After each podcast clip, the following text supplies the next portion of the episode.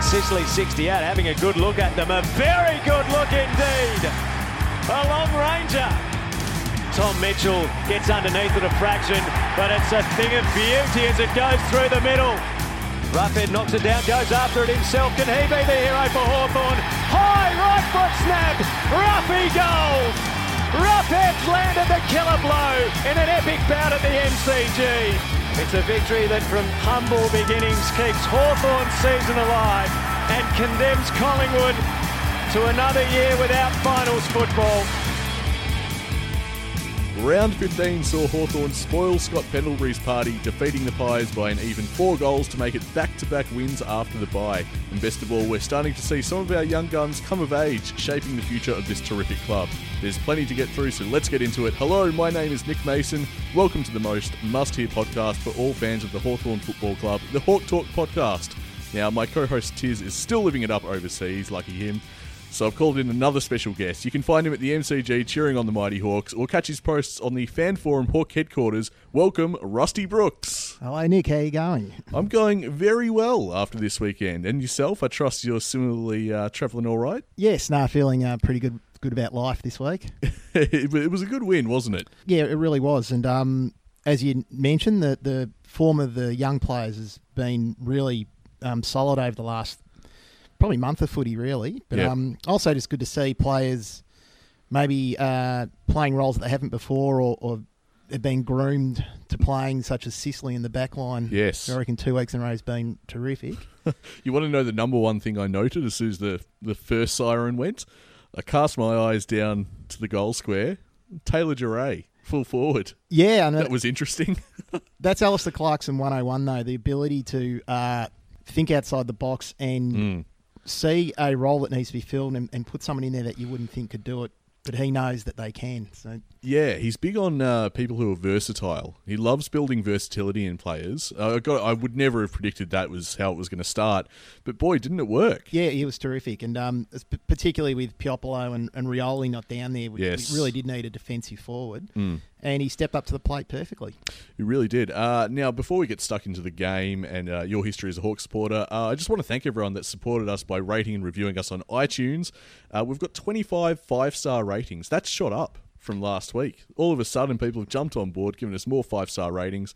We have a perfect run. There's been no arsehole that's jumped on board and spoiled it for us yet, as well as everyone that's following us on Twitter. Big thanks to you guys at Hawk Talk Pod. We're now just a few away from 500 followers. I can just reveal when I started this podcast with Tiz, uh, me personally, my aspiration was to get about 500 followers by the end of the season. So this is huge for us, and every all all of your support counts. It's amazing. I should just say I'll be live tweeting our game against the Giants this weekend. So uh, just a heads up for that. Get on board. It's always a lot of fun, especially when we win. That helps. so Rusty, let's rewind and uh, go back to when you first started supporting the Hawks. Yes, so Has it been a lifelong venture? Um, close to it. Um, I've started following the club in 1980. Yep. When I would have been about seven years old. Um, my family, my immediate family, so my, my mum and dad aren't really big football people. Mm.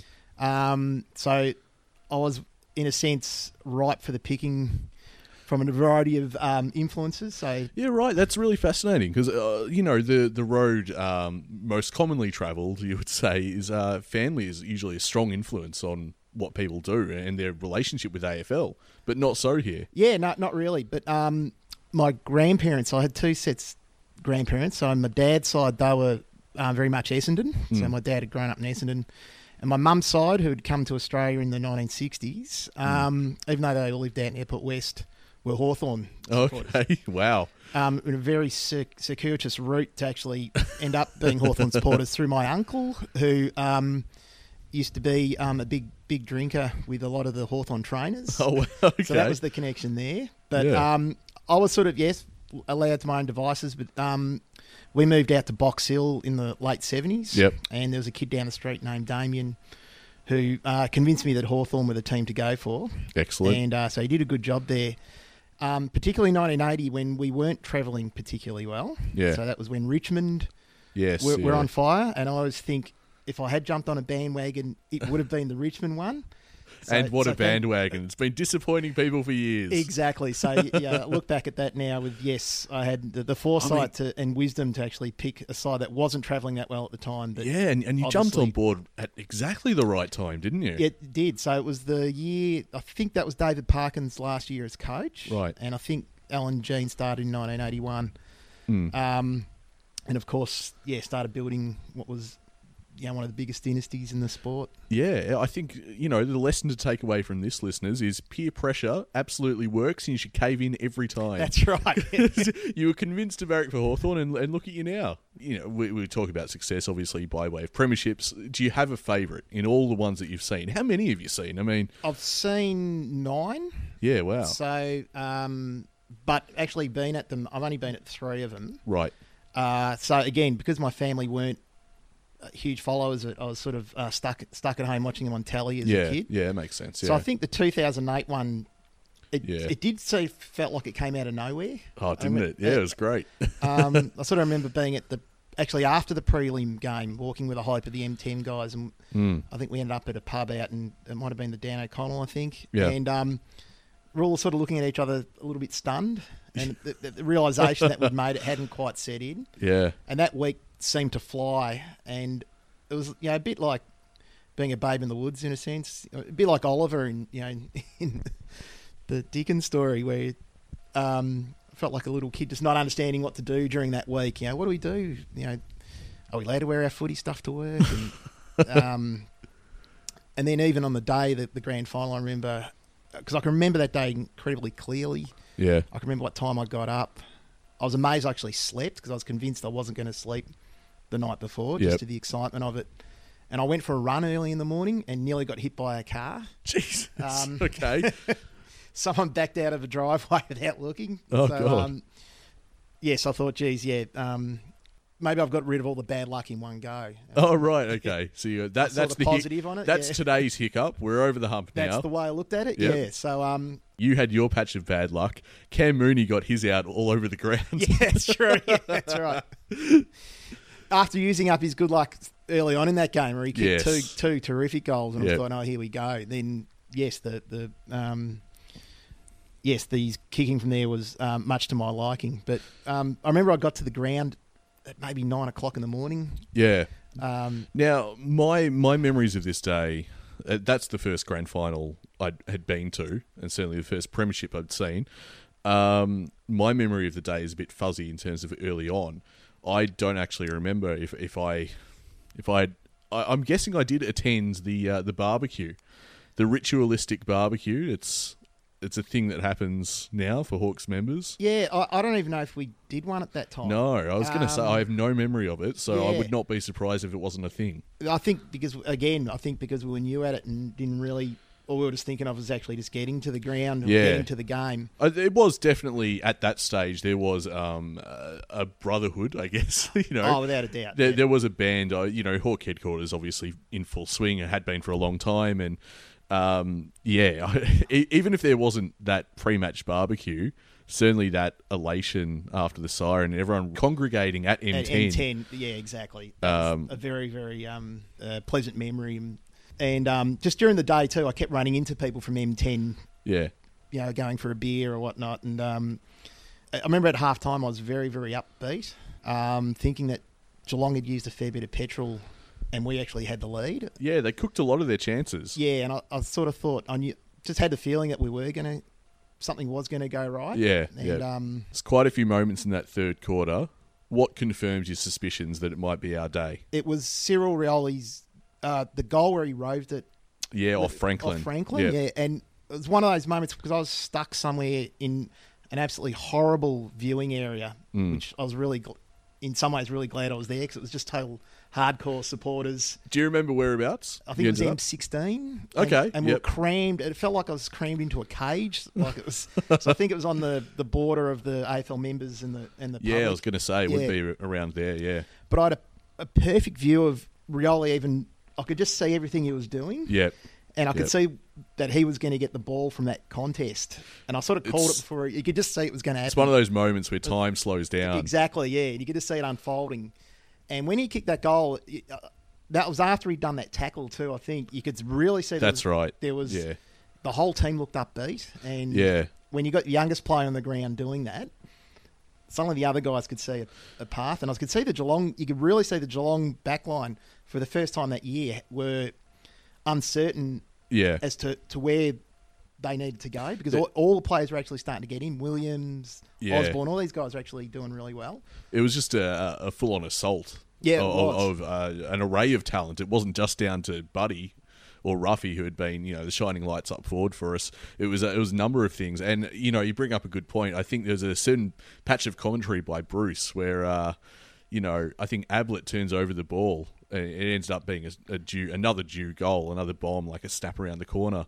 And uh, his commentary says something like Geelong have run out of ideas, Ideas, by the look of it. It's it's just the most appropriate and perfect call It- it because they really looked panicked. Yeah, and that is, it is exactly what it was. That goal was terrific because I remember um, because I'd gotten there so early, I sort of wanted to keep my spot, and I met up with this Scottish bloke, this older bloke, and I said, "Look, if you mind my spot, I'll go grab you a beer." He said, "That sounds that sounds like a bonny idea." So we, we were we were we were chatting away and dr- drinking for most of the day, and um, I remember him turning around when Stewie G kicked that goal and just screaming directly into my face because I think yeah, that stage I, I, I knew we well I, I- I thought we had the game. Then the Yeah. last um, minute of that game, we managed to cough up thirteen points.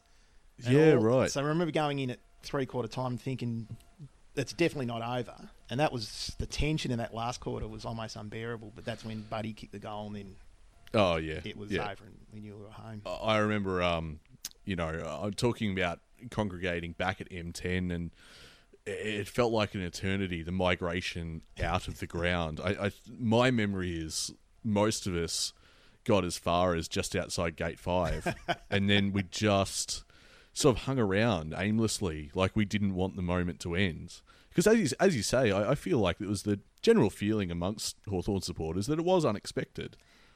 Yeah, I mean, I, I think at the start of the year I thought we'd we'd do well, Hmm. and I knew because we had all these younger players starting to to really stamp themselves as sort of top line players. Hmm.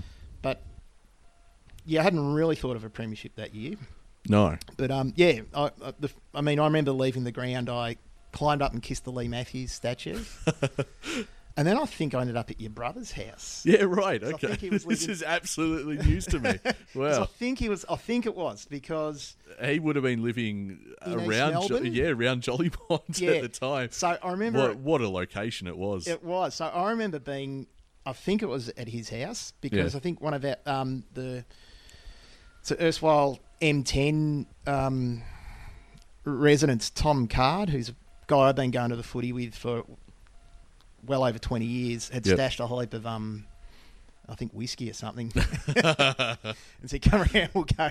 yeah. and and then we were, I remember we were watching the game on we recorded it and replayed, it, and it was I was really surreal standing there Yeah. thinking, yeah, it was that whole pinch me. Am I actually dreaming this is happening? Yeah. and no, it actually is, and um, yeah, that was just a tremendous, tremendous day. It's amazing to see how, uh, you know, I use that word brotherhood. It's amazing to see how it's evolved. I don't mind using the word brotherhood. It is still predominantly male, it feels like. Yeah. It is a bit of a boys' club without the, the negative connotations that sometimes come with that phrase.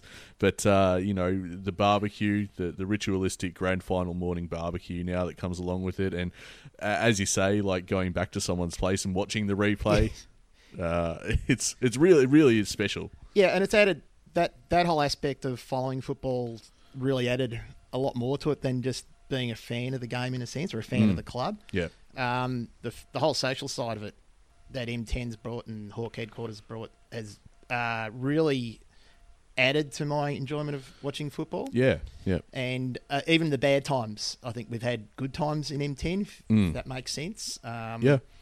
I remember in the mid 2000s when we couldn't we couldn't get a kick. If we had a kick out, we'd all start groaning because we just could not get it out of the back line. yeah. Yeah. And the Benny, everyone would start singing The Benny Hill music. theme. Yeah, so things like that actually, yeah, I reckon that's great that you can actually do that and have a laugh at the footy sometimes, Yeah. rather than the fact you've got someone to share it with makes it makes it a lot of fun. Well, uh, it's it's funny. You just reminded me of the fact that recently I was at uh, the Richmond Sydney game where Sydney got off the canvas and ended up beating Richmond. Uh, getting back into it, beating them in- at the last quarter, and Richmond choked once again. But something I noted in that game, which certainly I noted on the podcast as well, uh, Richmond have their own M10 esque cheer squad Yep. in, in M2, sort of near the goals. Yep. Now, I've since learned after reporting that on the podcast, uh, they're called the Grog Squad That's correct. And they are a shadow of M10. they have nothing on our community. So I think I think that Grog squad in their defence actually has been maybe running longer than Has? M10. I think that actually has its Wow. traditions back to the 80s. Really? So I I've, think I've never noticed them. I think three clubs were known as having unofficial cheer Huh. squad slash grog squads, and it was Well, there you go. Uh, Richmond, Collingwood, and Hawthorn had one as well. Right.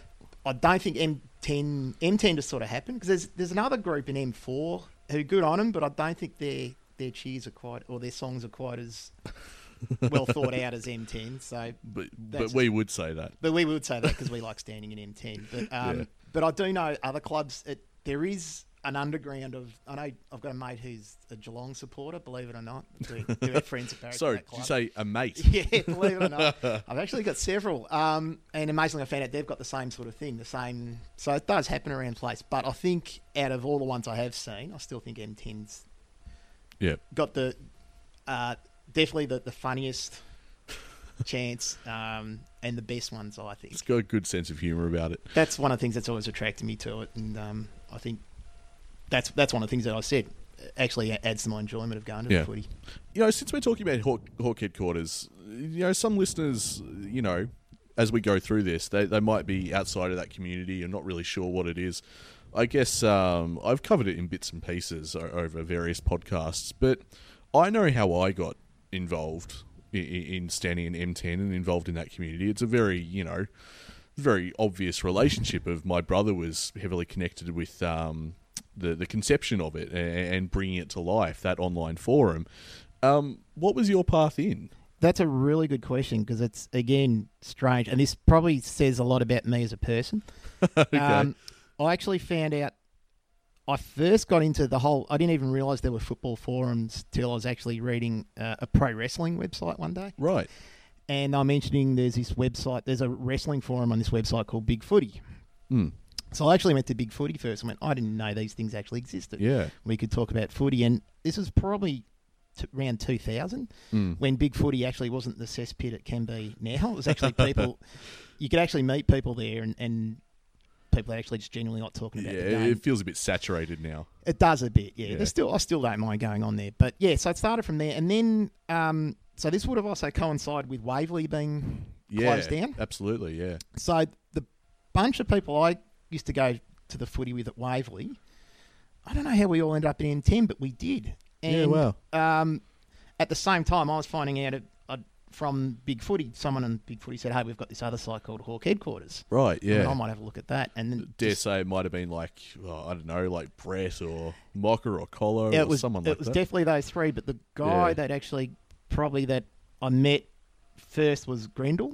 right. Okay. So, Yeah. um, because uh, Grendel and I similar age, um, similar interest in music Yeah. and pop culture, and um, even the books and stuff we read.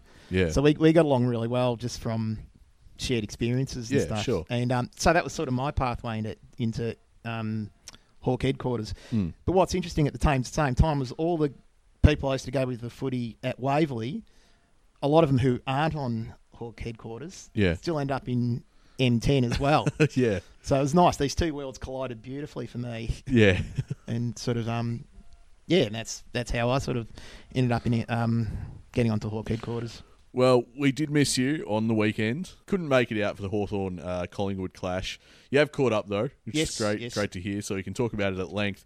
Uh, it was a good win. It was an untidy win. Somewhat frustrating game at times. I, I felt. I don't know if that was your reading. Uh, yeah, I heard something on the radio that the the number of turnovers from both sides it was pretty was, bad. I think it was around uh, close to eighty each, which was Yeah. which was huge. But um, it- I mean, it looked like two two sides towards the bottom of the ladder playing. yeah, that's a fair call. Um, but it was an, I thought it was an entertaining game, and oh, for sure. Yeah. I thought we deserved to win. Yeah, I thought we did too. Yeah, I, I agree with the assessment that it was scrappy and it wasn't the best display of AFL footballing skills ever. It wasn't a great exhibition of that. But uh, that said, I, I, very much thought as the game unfolded that we were, were the better team. And I, I felt at some point when Collingwood was getting back into it in the second quarter, uh, already by that stage, I thought, oh, this is going to be a really tough loss if we if we have to sit with this. Yeah, you know, it's one thing to to be on the losing end of like a really cracking game, and you know that you know it's bittersweet. But uh, you know, to lose just a rubbish affair on a Sunday afternoon, it just stings all the more. We did have some highlights in uh, Tom Mitchell. I mean, once again, he's the recruit for us. Uh, Thirty-five touches, twelve of them contested at eighty-five point seven percent efficiency, and two really important goals for the second week running. Really, he's been terrific. And I, as I said, I do still go on big footy, and the stuff, the rubbish that's said about Tom Mitchell on that side is unbelievable, and it's permeated a little bit into the sort of wider media as well. And um, and I did see a, a lovely um, tweet from the Hawthorn Football Club this week regarding uh, yeah it, in regards it, to it was playing off uh, you know the talk that came out of the last clash between Hawthorn and Collingwood where Mitchell racked up 50 touches and people had the nerve to question whether they were effective or whether he had any real um, impact on the game. It, it's crazy. And yeah.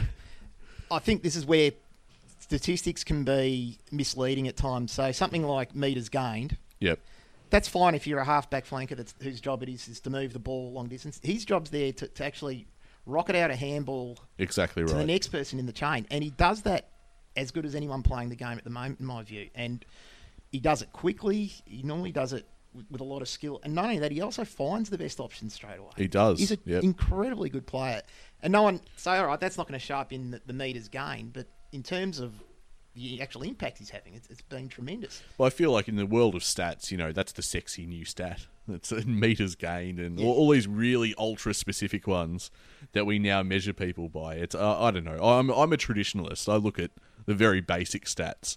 Uh, I love my you know disposals and the disposal efficiency is telling. It's how much how much of the ball did you get, and how much was worthwhile. you know, it's basically what it comes down to. But even with disposal efficiency, you look at someone like like Luke Hodge's game on the weekend, where mm. I mean, some of his were just hacks out of the back line, but that's what he's doing. He's his mindset is, I'm going to get it out of the back line, yeah, set it, and if the ball comes back in, we'll all be right to actually repel it again. Yep. So even that sometimes doesn't tell the, the whole story. Mm. Um, but I mean, yeah, out of the yeah, at the same time, you can look at someone like Ryan Burton's game. Um, I forgot what his disposal efficiency was, but it was ludicrous. you know, since, since you brought us there, and I know the fans are hanging out for it, let's talk about Ryan Burton. Yes, uh, I, now, I now this, this, Ryan Burton update comes courtesy of at Source Marlow, who is all over Burton's terrific game yesterday. Uh, he finished up with 29 disposals at 90% efficiency, seven intercepts, five score involvements, 464 metres gained. There's that sexy stat again, and five inside 50s. 29 touches is apparently his PB as well. Yeah, um, yes. I mean, we all should be excited about Ryan Burton. um, I think last week in the game against Adelaide, when he kicked those two goals, yeah, I, I ended up punching up my couch out of it I needed to just blow off energy and excitement from from what he was doing. But he was terrific again, and um, I mean, I, I, it's hard to spot a flaw in his game at the moment. The Ryan Burton bandwagon rolls on. It's sensational. It's really fun to be a part of. There was actually before we started recording, I was on Twitter, and uh, it wasn't tweeted directly at us, but I, I, noted this and it gave me a chuckle. Someone had. Uh, without context, had tweeted, uh, "Are there any words greater than the words "Let's have sex"?" And someone had quoted that in a tweet and said, "Ryan Burton." He's just that oh. good at the moment. He's just such an exciting prospect. And he's even got the sort of Johnny Unitas haircut. So he's um, no, he, everything about him is just just terrific. And um, I must admit, I I hadn't really seen enough of him at Box Hill, or, yeah. and I didn't know. I mean, I knew he was good, but I didn't think he was going to be this good. So. Yeah, absolutely. I, I, remember when he first, you know, debuted in the seniors. I felt like he looked like a natural, but I could not have predicted that he'd look this good this soon. I mean, this podcast is perpetually in danger this year of becoming a Ryan Burton fan cast. So let's move on. Let's talk about some other kids. What about Dan Howe's game? Yeah, I'm. I'm. I've been a bit of a fan of Dan Howe for a while, and I, I think sometimes he can be maligned unfairly given the role he's expected to play. Mm. I've heard the term that he's a bit vanilla. But oh, you know, that's rough. vanilla is the most popular flavour of ice cream in the world for a reason because it's good. Yeah. Um, I think he's actually really, really solid. He's one of those guys you need that. I mean, seems like now as a run with player, run with tagger. That's Mm. two weeks in a row. He's taken players that are that are, you know, A Yep. grade. Yep. First And- Sloane, now Pendlebury. Yeah, I mean they're two pretty handy notches to your belt. Um, I think he's yeah he's really got a role to play for uh, the, for the club going um, into the future. Yeah, absolutely. Uh, As you mentioned, did back up his, his efforts superbly. Uh, he put a tag on Pendlebury, 26 touches at 88.5% efficiency. Now, like Mitchell, 12 of his touches were contested also. Uh, so not only did he blanket, you know, one of the premier midfielders in the game, he also had a great day out himself, which Yeah. is exactly, you can't do much better than that. Yeah, exactly. That that's a terrific game. Now, the overall functionality of, if you like, of our backline for the last couple of weeks has been superb. I, I don't know what the general feeling of supporters is, but uh, you look at our injury list and how depleted we are in that department, and we have shone in spite of all that. It is it has been great to watch. Well, part of the rebuild was always going to have to start moving some of those older players out, and I think I know at the start of the year there was a lot of frustration around how the team's playing, and I- that's understandable. But at the same time, you've got to understand who we have had playing out there, Yeah, and to see where our backline now with Kaiden Brand, um, Blake Hardwick, who I think's been terrific. This oh, year. he's been outstanding. Um, there's a touch of Andy Collins about him, and that's a very, very high compliment from me.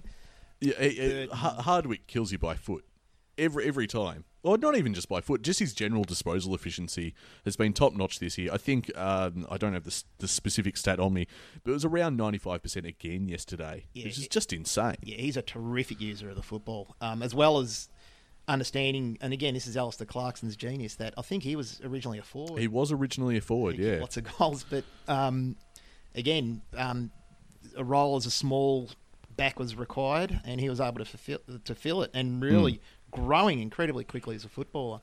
So the great thing here with that back line, as you mentioned, it, it's really young kids down there. Kaiden Brand, who who have mentioned, um, and I think, but having Luke Hodge down there just to to show them how to play as a unit. Yep, the aptly named general. Yeah, and uh, I'm sure everyone saw the footage last week in, in the Adelaide game Mm. of him just basically shouting at everyone where to go, and uh, that's um, going to put those guys into in great stead going into the future. Yeah, it's amazing how um, a guy can be in like the twilight of his career is coming towards the end, and who knows if that's this year or next year or whenever it happens.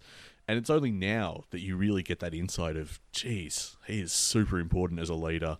People talk about it a lot, but then that audio gets released, and it's like that's just a whole new level of insight how important he is, uh, you know, to be in the football club. We expected to see the return of a premiership hero yesterday. Uh, it didn't happen. Stratton is a late withdrawal. I'm a little bit worried. Yeah, um, I mean, part of me thought he didn't have a match up yesterday anyway. Collingwood have. I mean, they've got those small forwards like Elliott and um, I think Thomas played yesterday, but they've also got they've got Mason Cox. I thought maybe they brought in heavily just for height. Yeah. Who I actually thought. I mean, he's, I wouldn't say he's the most uh, um, Beloved or player. aesthetically pleasing player to, to, to watch, but I thought he actually did a fair role in what he's Oh, expected look, to do. he was Um, solid. Guy in his third game Yeah. who was new to the sport. Hey, that- he did okay.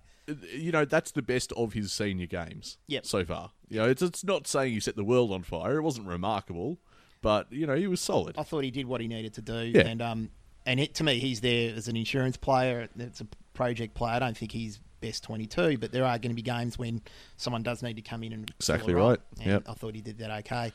Um, but yeah, Stratton. I mean, I thought his form coming this year has been worrying, and it, he Yeah. did look injured to me. Like um, he's, yeah, he's he's best when. Yeah, he's a good user of the ball. I don't know if that's quite there yet, and so Yeah.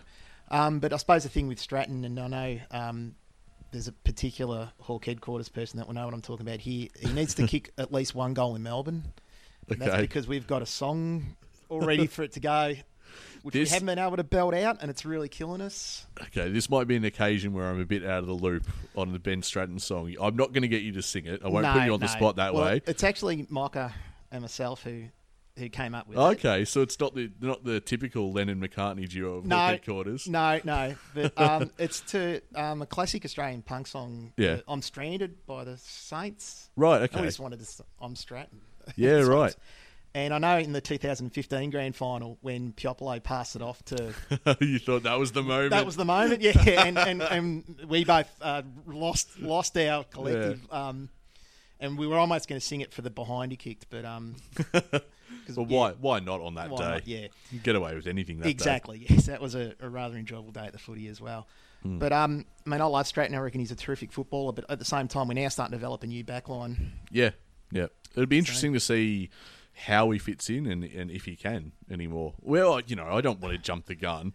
We're a developing back line, but Yeah. you know, what, is he is he a focal point of the team's plans going forward? Yeah, it's it a remains to be seen. We'll we'll only start seeing it once he actually does get back in the senior side and how that's going to work. Uh, a guy who is a staple of the back line these days, uh, Kaiden Brand. Who uh, has been hit and miss on occasions, but I thought yesterday he was pretty good. Bit of an unsung hero. I thought that was one of his best games he's played. Actually, Yep. um, I'm actually a big fan of his. I think he's there's a lot. I think he's got a, a good upside, and Mm-hmm. I know he, a few weeks ago he, he had a bit of a shocker, but Are you referring to the Port game? I think it was the Port game. I think the He entire the side had a shocker. Yeah. Yeah. Um, and there's a couple of times this year when he sort of burnt the ball and not looked quite comfortable at the top level. But for the most part, I think again he's a growing player, and I'm Hmm. and maybe this is the the football traditionalist in me. I always think taller players always take a bit get given a bit more leeway to, to develop. Yeah, yeah. Um, But I thought we are going to need a big, uh, strong backman, and I think at the moment he's looking like he'll fill the role nicely. He could be something. It's worth keeping in mind. I think that was his 20th game or something like that. It's, it's you know, very early on in his career. Exactly, and I think part of the problem sometimes barracking for Hawthorn is you, you set very high Yeah. uh, expectations because we had Yeah. guys like, especially when I'm thinking back in the '80s, Chris Mew was one of my all-time. Well, he's one of my all-time favourite players. Yep. and he was one of those guys that just came in and was great in his first game. Yeah. He'd also had about three or four years playing in the reserves, but Mm. he's what one of the greatest centre half backs of all time. So it's, it's unfair to actually compare everyone to Chris Yeah. But it's hard when you're barrack for Hawthorn because we have had these players. The bar is been- high. Is high, exactly. Been, yeah. been so successful for exactly, so long. Yeah. So, um, but I know. I think I thought he was very, very good yesterday. Uh, one guy that has probably flown under the radar for a lot of people in terms of reviewing this game, I reckon, has been Luke Breust. Now, he had an absolute shocker against Adelaide. He was basically invisible. He, I thought he redeemed himself this week. He was in amongst it. He was very visible, I would say. 18 touches at 94.4% and 11 score involvements. Yeah, I, I thought he was. I totally agree with you. And I thought um, uh, I've actually thought he was the best forward on the ground. Right. Um, yes, and it, it was Luke Breust at his best, and it was it was that that ability. I mean, some of his work in tight I thought was really really good. yeah. yeah. And um, you know, when his opportunities came to kick goals, he kicked one. I mean, one of them was probably when the game was over, but it was Oh, it was vintage Breust, though, terrific wasn't little it? goal, though. Sharking the uh, Yeah. the ruck work and Yeah. you know snapping it. And I'd, I'd was- go so far to say he's one of the most underrated players in the in the league in terms of small. He's but one of the best small forwards I've seen on play his game. day. Yeah, He's, he's had an interesting year, but at his best, I'd absolutely agree. I'm waiting for him to recapture it, and yesterday was a sign of that. Uh, I want to circle back around. I, I want to give one last shout out to, to Hardwick because you got to keep in mind that Elliott is very much a danger player uh, in terms of facing Collingwood. Now, it was reduced to 10 touches and one goal, and Yeah. really just didn't do anything. yeah. That that's two weeks in a row where he's he's really eclipsed Yeah. um, quality small forwards. Yeah. Um, and again, that's uh, understanding what your role is. Now, we had a new follower. Welcome, Ryan John. Thanks very much for getting on board. Uh, Ryan asks Did Mitchell play better this week against the Pies or last time? Either way, six Brownlow votes. We have to win by about sixty points for our guys to get three votes. I've seen games. It does look like it, doesn't it? Yeah, in the some past. votes last year, which were totally perplexing. So I don't know if you'd get him in, in the game against Collingwood this week. Yeah, I'd be gobsmacked if you didn't get three. So I reckon it's probably five out of six. But who knows how umpires think? I, I, I, I don't get I don't know either. how umpires want to give votes. So We heard from Liam Robinson as well, who tweeted into at Hawk Talk Pod. Uh, coming of age for Dan Howe today. Towed up one of the elite mids in Pendles today. Said it from the start. Kid can play. Now, obviously, we've covered this. You're a big fan. Yep. Would you? Um, who, who have we got? We've got the Giants next week. yeah, Is there a really obvious matchup for him? Like off the top, I'll put you on the spot. I D- should say. Dylan, Dylan Shiel be the guy that you'd want to lock. Oh, down. that's what I was thinking, I was yeah. thinking he's looking like A grade player. Well, geez, the, the whole side's full of them, but he'd be the one I'd be trying to probably lock down on. Mm, yeah, absolutely. Um, so yeah, probably another that'd be the, the obvious matchup. They uh, the Giants didn't look too flash against Geelong, but that was a weird sort of game. I felt watching that one. It was very strange. Um, the fumbling GWS were doing was unbelievable. They couldn't, Yeah, but they have so much quality there. They you know they're able to pull that game back. And then of course, um, Tom Hawkins missing the goal after the siren. Ah, just the perfect Schadenfreude for Yeah, but Hawthorn fans. Bit bittersweet because I wish he'd done that in that game. yeah, I could have handled him kicking the goal this week and not the one back in when was it I- 2000 and 2012. I- 12? I- yeah, I mean, I've repressed it when exactly it was. I remember the moment well enough, but Well, I don't I- remember when. I remember the the date because it, it was my birthday. Oh, And no. up to that point, I was having like one of the greatest birthdays ever. Oh, I'd gone out for a lovely meal during the day. that's myself a new terrible luck. amp, Damn you. Tom Hawkins. Yeah. so um, So is he like? I, I know this is the case for a lot of Hawthorn supporters. Is he one of your most hated players? yeah, yeah. I mean, that I- makes sense. Yeah. He, do- he just he, he just shits me. I don't know why. he's a look, and he's a good player. Is he though? I think Well, that's why. I think that's why he shoots me. I don't It- think he is a good look, player. I think he, he's look. He beats up on smaller players. Yeah. and you, you can only play against who you you matched up on. Um, I mean, I always thought Brian Lake had his measure and then some. Oh, absolutely. Um, yeah. So a good strong backman can, can take him out, but Yeah. when he's got the right matchup, Here- here's right. here's why I particularly enjoyed that shank. I had to work through it a bit. I thought, well, that that was just beautiful to watch. I thought, why did I enjoy that so much? And it, the fact is that yeah, it is bittersweet. It reminds me of he did kick a goal after the siren against us. He won that match, but that's all he is. that's literally all he's got. And he was the architect of his legacy, and he is the destroyer of his legacy. With that one kick against the Giants, failing to put that through, he's completely undone everything he's ever accomplished at AFL level. Honestly, and I'd love to hear from people. I, you know, I'm preaching to the choir here because I'm, I'm sure Hawthorn supporters would love to beat up on Tom Hawkins at Hawk Talk Pod. You tell me whether he's done anything else. I think I'm gonna. I think I know the response. It's gonna be a resounding no. Oh, I'm I'm going to play devil's advocate here. Yeah, He was he was pretty good in the was it 2000 which grand final did they win 2011. yeah. Okay. He, he couldn't kick he couldn't kick a goal to save his life that day, but Yeah. as a presence he was okay. Look, fair, So- fair cop. This is on the presumption, and again, I don't know. I've not checked. I'm not going to go back and check because I'm not going to relive that goal. I assume it happened in 2012. That's what I heard. So, look, uh, you know, I, I'm saying I'm, I'm drawing a line from 2012 to now to the present day. I don't think he's done anything since. Yeah, no, that's that's possibly a fair call. And you know, if, you know, isn't there a saying you're only as good as your last As your game? last game, yeah, yes, yes. something so, like so that. at the yeah. moment, yes. AFL cliche, but I'm calling it as true. Now we move on to uh, Carlo, who tweeted in uh, at Hawk Talk Pod. Is Ryan Schoenmakers making a late play for another contract or simply displaying his best for potential suitors? Oh, jeez, that's a very very good question actually. He did show up to play. Well, he was good in that first quarter. He sort of dropped off a bit after that. Yeah, and that's that's probably I suppose the the um the slide on him that there are, there are times when he just looks tremendous, Yeah. but um he doesn't seem to be able to play full four quarters of footy. He did actually take So- a really good mark in the last quarter too, Yeah. which was really important in the context of the game. Um, really strong mark. Um, I'd say just too many other players have eclipsed him for his position now. Yeah, and it, I mean, I don't. He's. He, I don't think we can ever put him back. I think those days are gone. So Yeah. he's there as a, a forward. Um, I still think at the moment we are struggling a little bit in our forward line. Um, Yeah. We don't really have that big body, but I don't think he's the one that's going to be.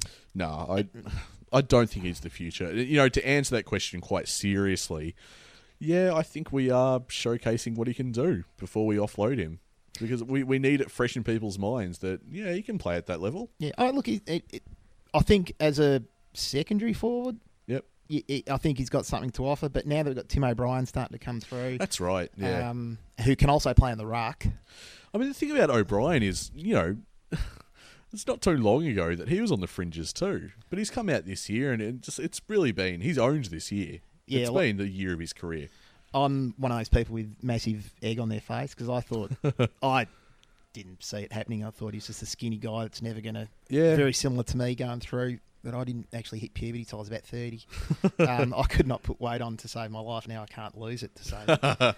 um, but yeah, I just thought he's just going to be too skinny for the position he's required to play. But Yeah. geez, to his credit, um, his hands are really strong. Yep. Um, he's a lovely kick for goal. Um, and Oh. he's he's able to go in the ruck, which I think we need because I think that's one of the things we're struggling a little bit this year too. Is I think McEvoy has been terrific, Yep. but he does need a chop out, Oh, totally. and, and I think Yeah. O'Brien's at least been able to compete I- doing that. you know, I'll come out and say I was a doubter too, but you know, it's uh, it's what a year he's had. It's been amazing to watch. Uh, we've had a question from Matt: Can we play Breust, Puopolo, and Cyril all in the same team? I'm going to answer that straight up. Yes, we won three premierships doing that. I know. So, yes, So I, I don't want to put you on blast, Matt, but uh, you know, you send us a question. There's your answer. Yes, we have done. It's produced tremendous results. I hope we do again. Uh, Hartung and Langford frustrating to watch at times. He adds, and I think anyone who listens to this podcast knows my view on this. What's your take on it, Rusty? Yes, it is, it is frustrating. Um, I mean, on the weekend, I think Billy. I, look, he does some good stuff, and he can find the ball. Um, his defensive work can sometimes be a bit frustrating. It's not- There's a couple of times where he stopped, where he could have kept chasing. Yeah, it's not a great urgency there yeah, defensively. sometimes, and um, sometimes his decision making can let him down. And I think, I mean, I think it is going to be tough for him going forward because Ricky Henderson's playing a lot better. I, thought, I really did not not know anything about Ricky Henderson other than played for Adelaide. yeah, neither. And he's actually, he's, I mean, I'm not saying he's got aspects of his game he needs to work on as well, but he's actually been really good as a as a wing wing type player. So that Yeah. if you've got Isaac Smith on one side and, and Ricky Henderson the other, that le- makes it pretty hard for Billy Hartung going forward. yeah, Um, Will Langford, I mean, I, his attack on the ball and he's a, yeah, he never gives less than 100%. And, um, yeah, if everyone played with his intensity, you'd be almost unbeatable, but everyone knows what the, what the outcome generally the outcome is. generally is. that, Yeah, unfortunately, skill level lets him down, and that shot on goal. And he was sort of laughing about it himself. I turned around to you know my colleagues in M10, and I said, "I give him no chance. In fact, I give him less than no chance. He is negative chance to slot this through." And he kicks it out of bounds on the full. So and I turn around and I'm like, I told you. Yeah. I don't want to be right, but I knew I was going to be. He's, was it zero goals, six behinds for set shots? Oh, is he? So that's not including the ones he's put the on ones the he's- full. yeah. So, um, but the, the thing is, yeah, but he can get the ball. So it, it, it is frustrating because I think, yeah, he has got a lot of positives to his game, but Mm. sometimes the negatives really start to detract. So.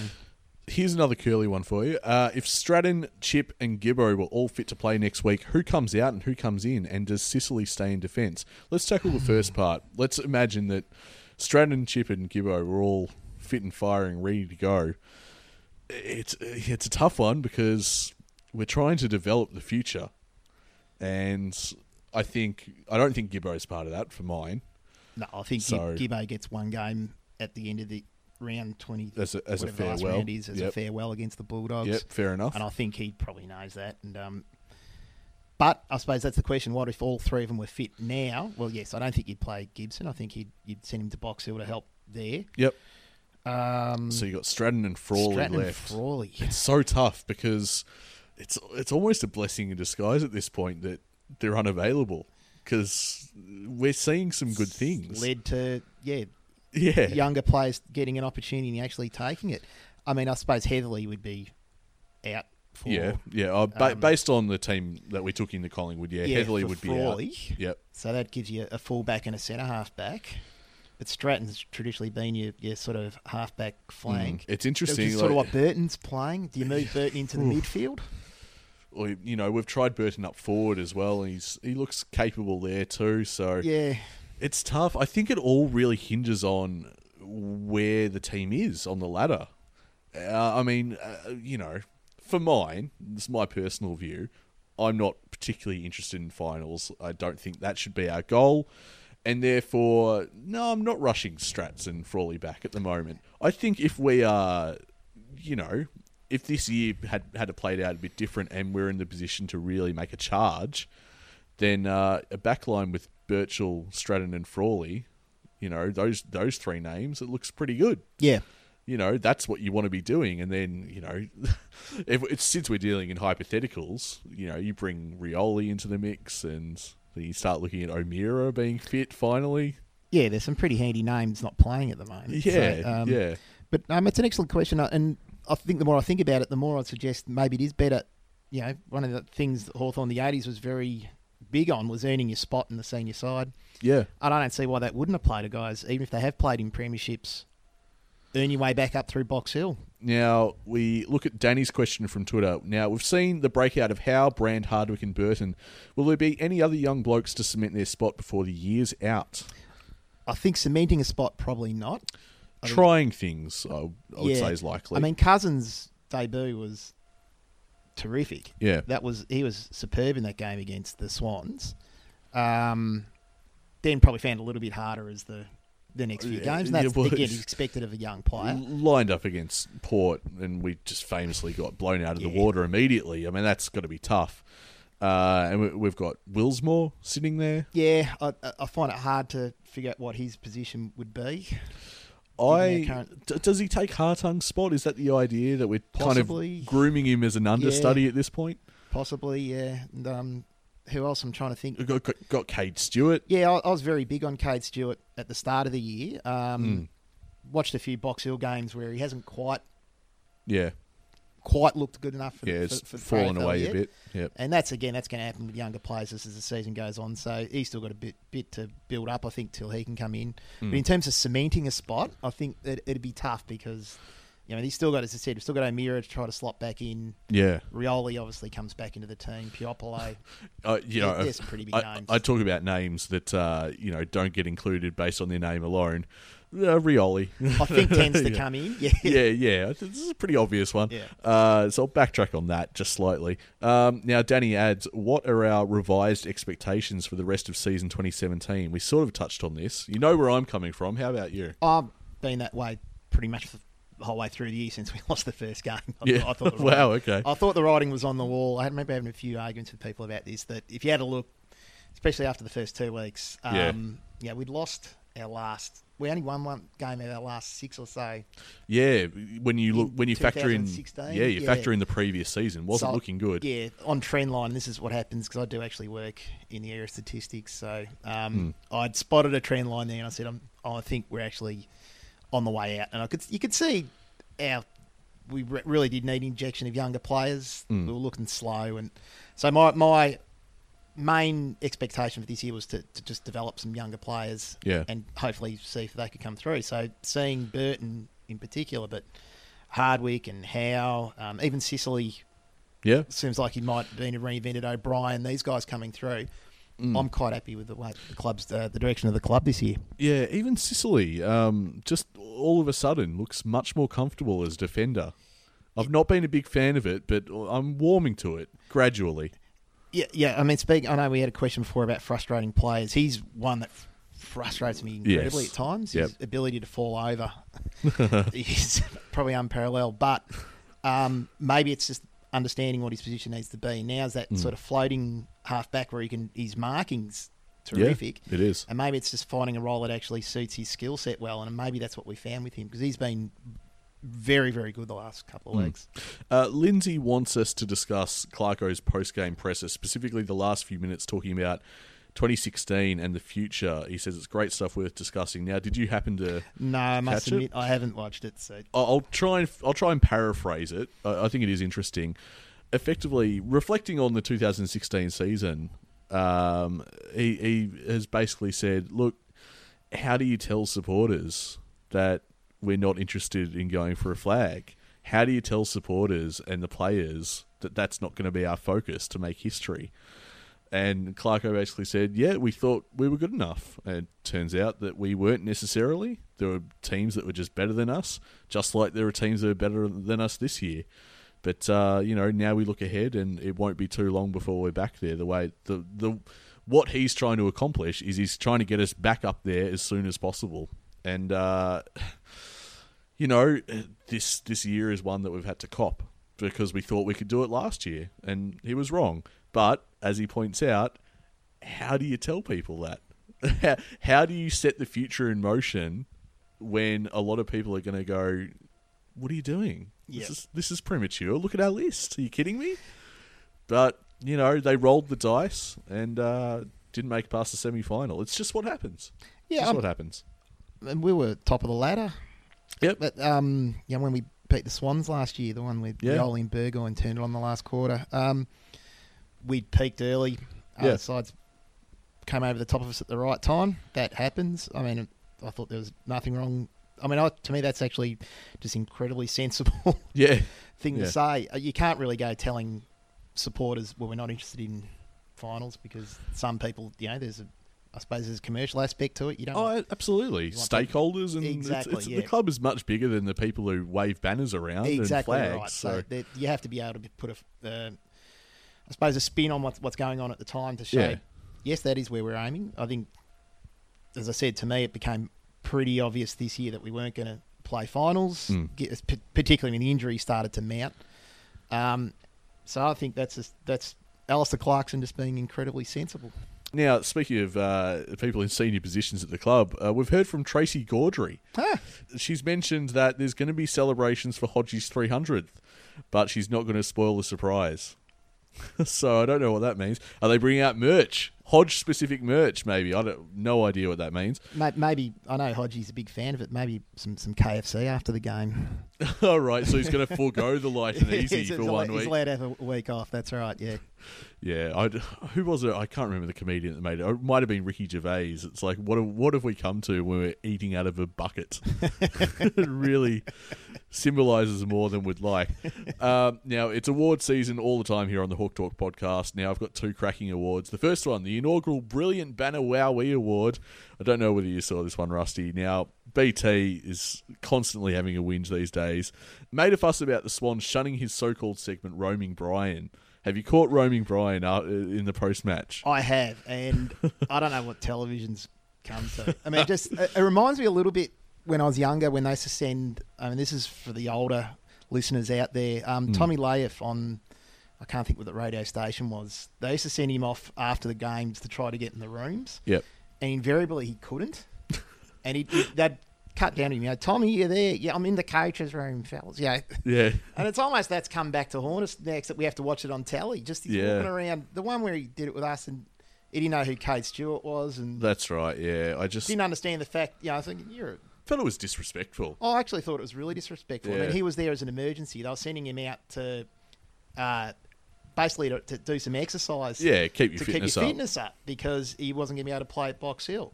And he was almost like he was he was pissing on the whole. Yeah, I, I, I, d- I didn't appreciate. I know that I might be guilty of taking that too seriously, but anyway, talked about roaming Brian a lot on this podcast. Well, he was it was annoyed because the Swans when they defeated Essendon in that game, they they didn't really let him in. They, they, they didn't want him to do his usual roaming Brian shtick. They gave him they gave him the opportunity to, inter, to do interviews, yeah. But they didn't want him doing his whole thing.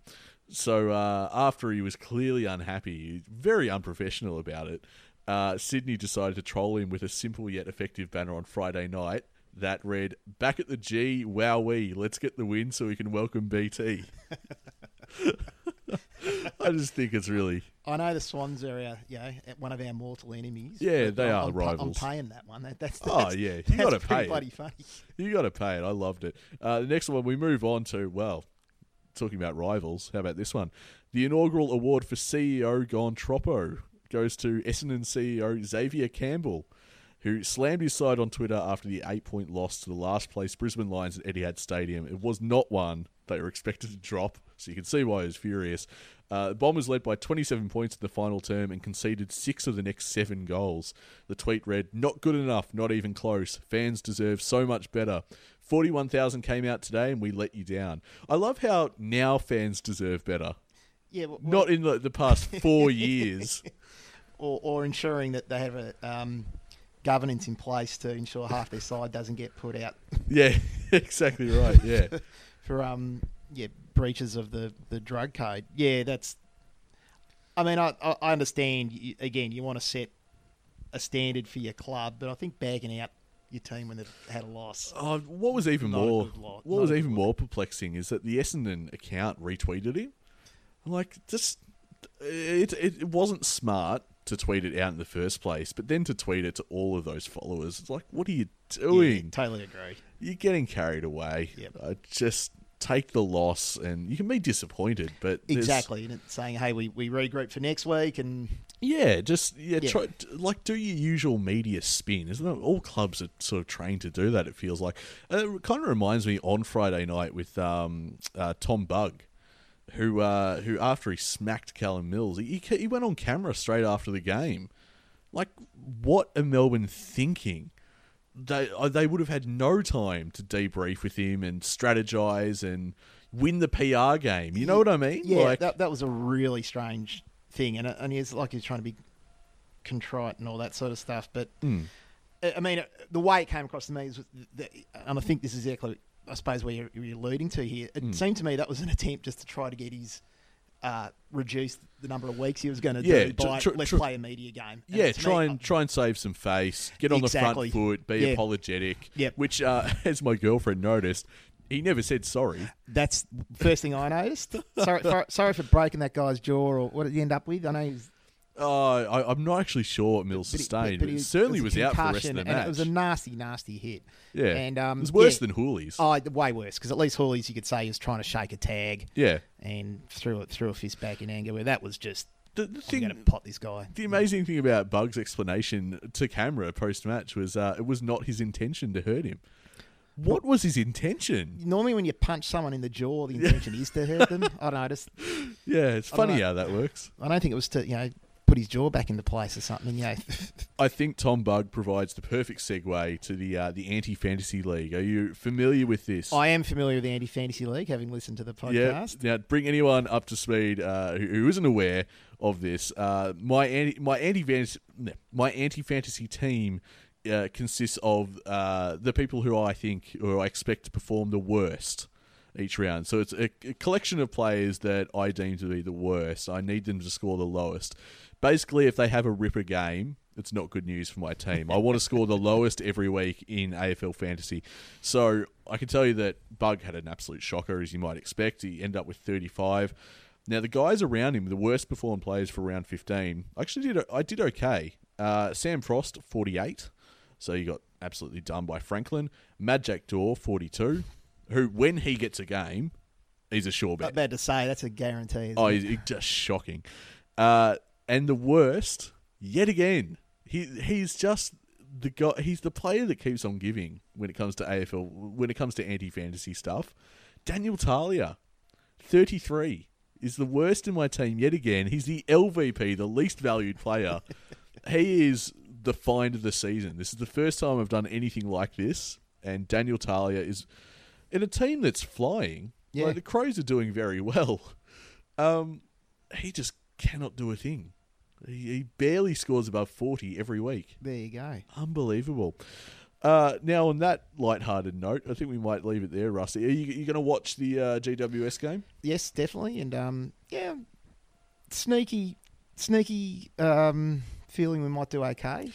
I reckon we might do okay. I, I think it Um, helps that it's in Tassie. Yeah, and um, GWS are in a funny little spot at the moment where they're not really playing terrific footy. They know they're they're grinding out games, Yeah. and if we were going to beat them, now's the time to do it. Yeah, I don't is- think we'd be able to do it later. If they start to peak later in the season, which I think they will. I I, think that's what we're seeing. yeah, Yeah. they'll be a juggernaut. But this time of the year, we might be able to because they haven't travelled too well. No. Well, I mean, they were So- beaten by Carlton just recently. Exactly, and um, I know Adelaide flogged him in that first round. So that yeah, Mm. um, very good at home. Yep. On the road, maybe they are susceptible. So we'll see how we go. Yeah, I guess we'll see. I, I think we're a sneaky chance as well. Now, I'm always cautious of saying that. I don't want to get too carried away. We've won back to back. They've been uh, very enjoyable wins. So I'm, you know, I'm uh, very aware of getting too carried away with just two Yeah. two wins. But uh, no, I, you know, I look forward to it. I look forward to seeing what we can do against who who was a team that was at the start of the season the benchmark. Yep. Everyone expected would win the flag. They still could. Uh, it's a season where, frankly, anything can happen. It's just one of those weird times. We're knocking on the door of the eight. Can you even believe it? That that yeah, I saw that the other day and said that's crazy. Um, that is crazy. Talk. yeah, but um, I mean, I don't. We won't get in, but um, But the fact, yeah, that it just does show what a tight season it is, and really, there's no really standout team at the moment. No, there's really not. No, I mean, we beat the flag favourites last week, and we could beat the new flag favourites next week. week. Yeah, Yeah, this right, week. yeah. Yeah. Well, so that's Hawks versus Giants. Now, I believe it's on Saturday. Uh, you know what? You know I'm going to tweet about it anyway. This will not be the only plug for that game. Until then, look forward to your company. At Hawk Talk Pod is where you want to go to follow us. Uh, rate and review us on iTunes. As I said, we've had some brilliant five star ratings lately. Write a review as well. Uh, I think we had one from Tyrone Vickery's cat was the username. So thanks, thanks very much, and uh, meow to you too. Uh, that's it for this week. Uh, I don't know. I think Tiz is back next week or the week after. He will be coming back, folks. I know you miss him a lot. If you do miss him, tweet at us at Hawk Talk Pod. I'll pass it on to him. Anyway, that's it for this week. We are a happy team of Hawthorn.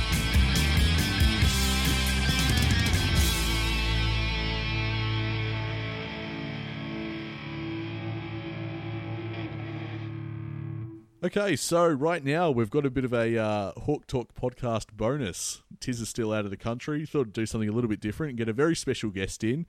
Uh, we've got Rusty Brooks' son with me at the moment, a Hawk supporter, young tacker. What's your name, little fella? Jacob. Welcome, Jacob. Uh, how long have you been supporting Hawthorn? 10 years. Ten years. God, it's catching up to me. So, have you seen any of Hawthorn's premierships? Um, I've seen a few on the TV. Have you seen the last three that we won? Yes. Did you have a favourite? Um, I reckon maybe the 2013 one. I like that one a lot. What do you think of Fremantle? They're rubbish, aren't they? I can totally agree.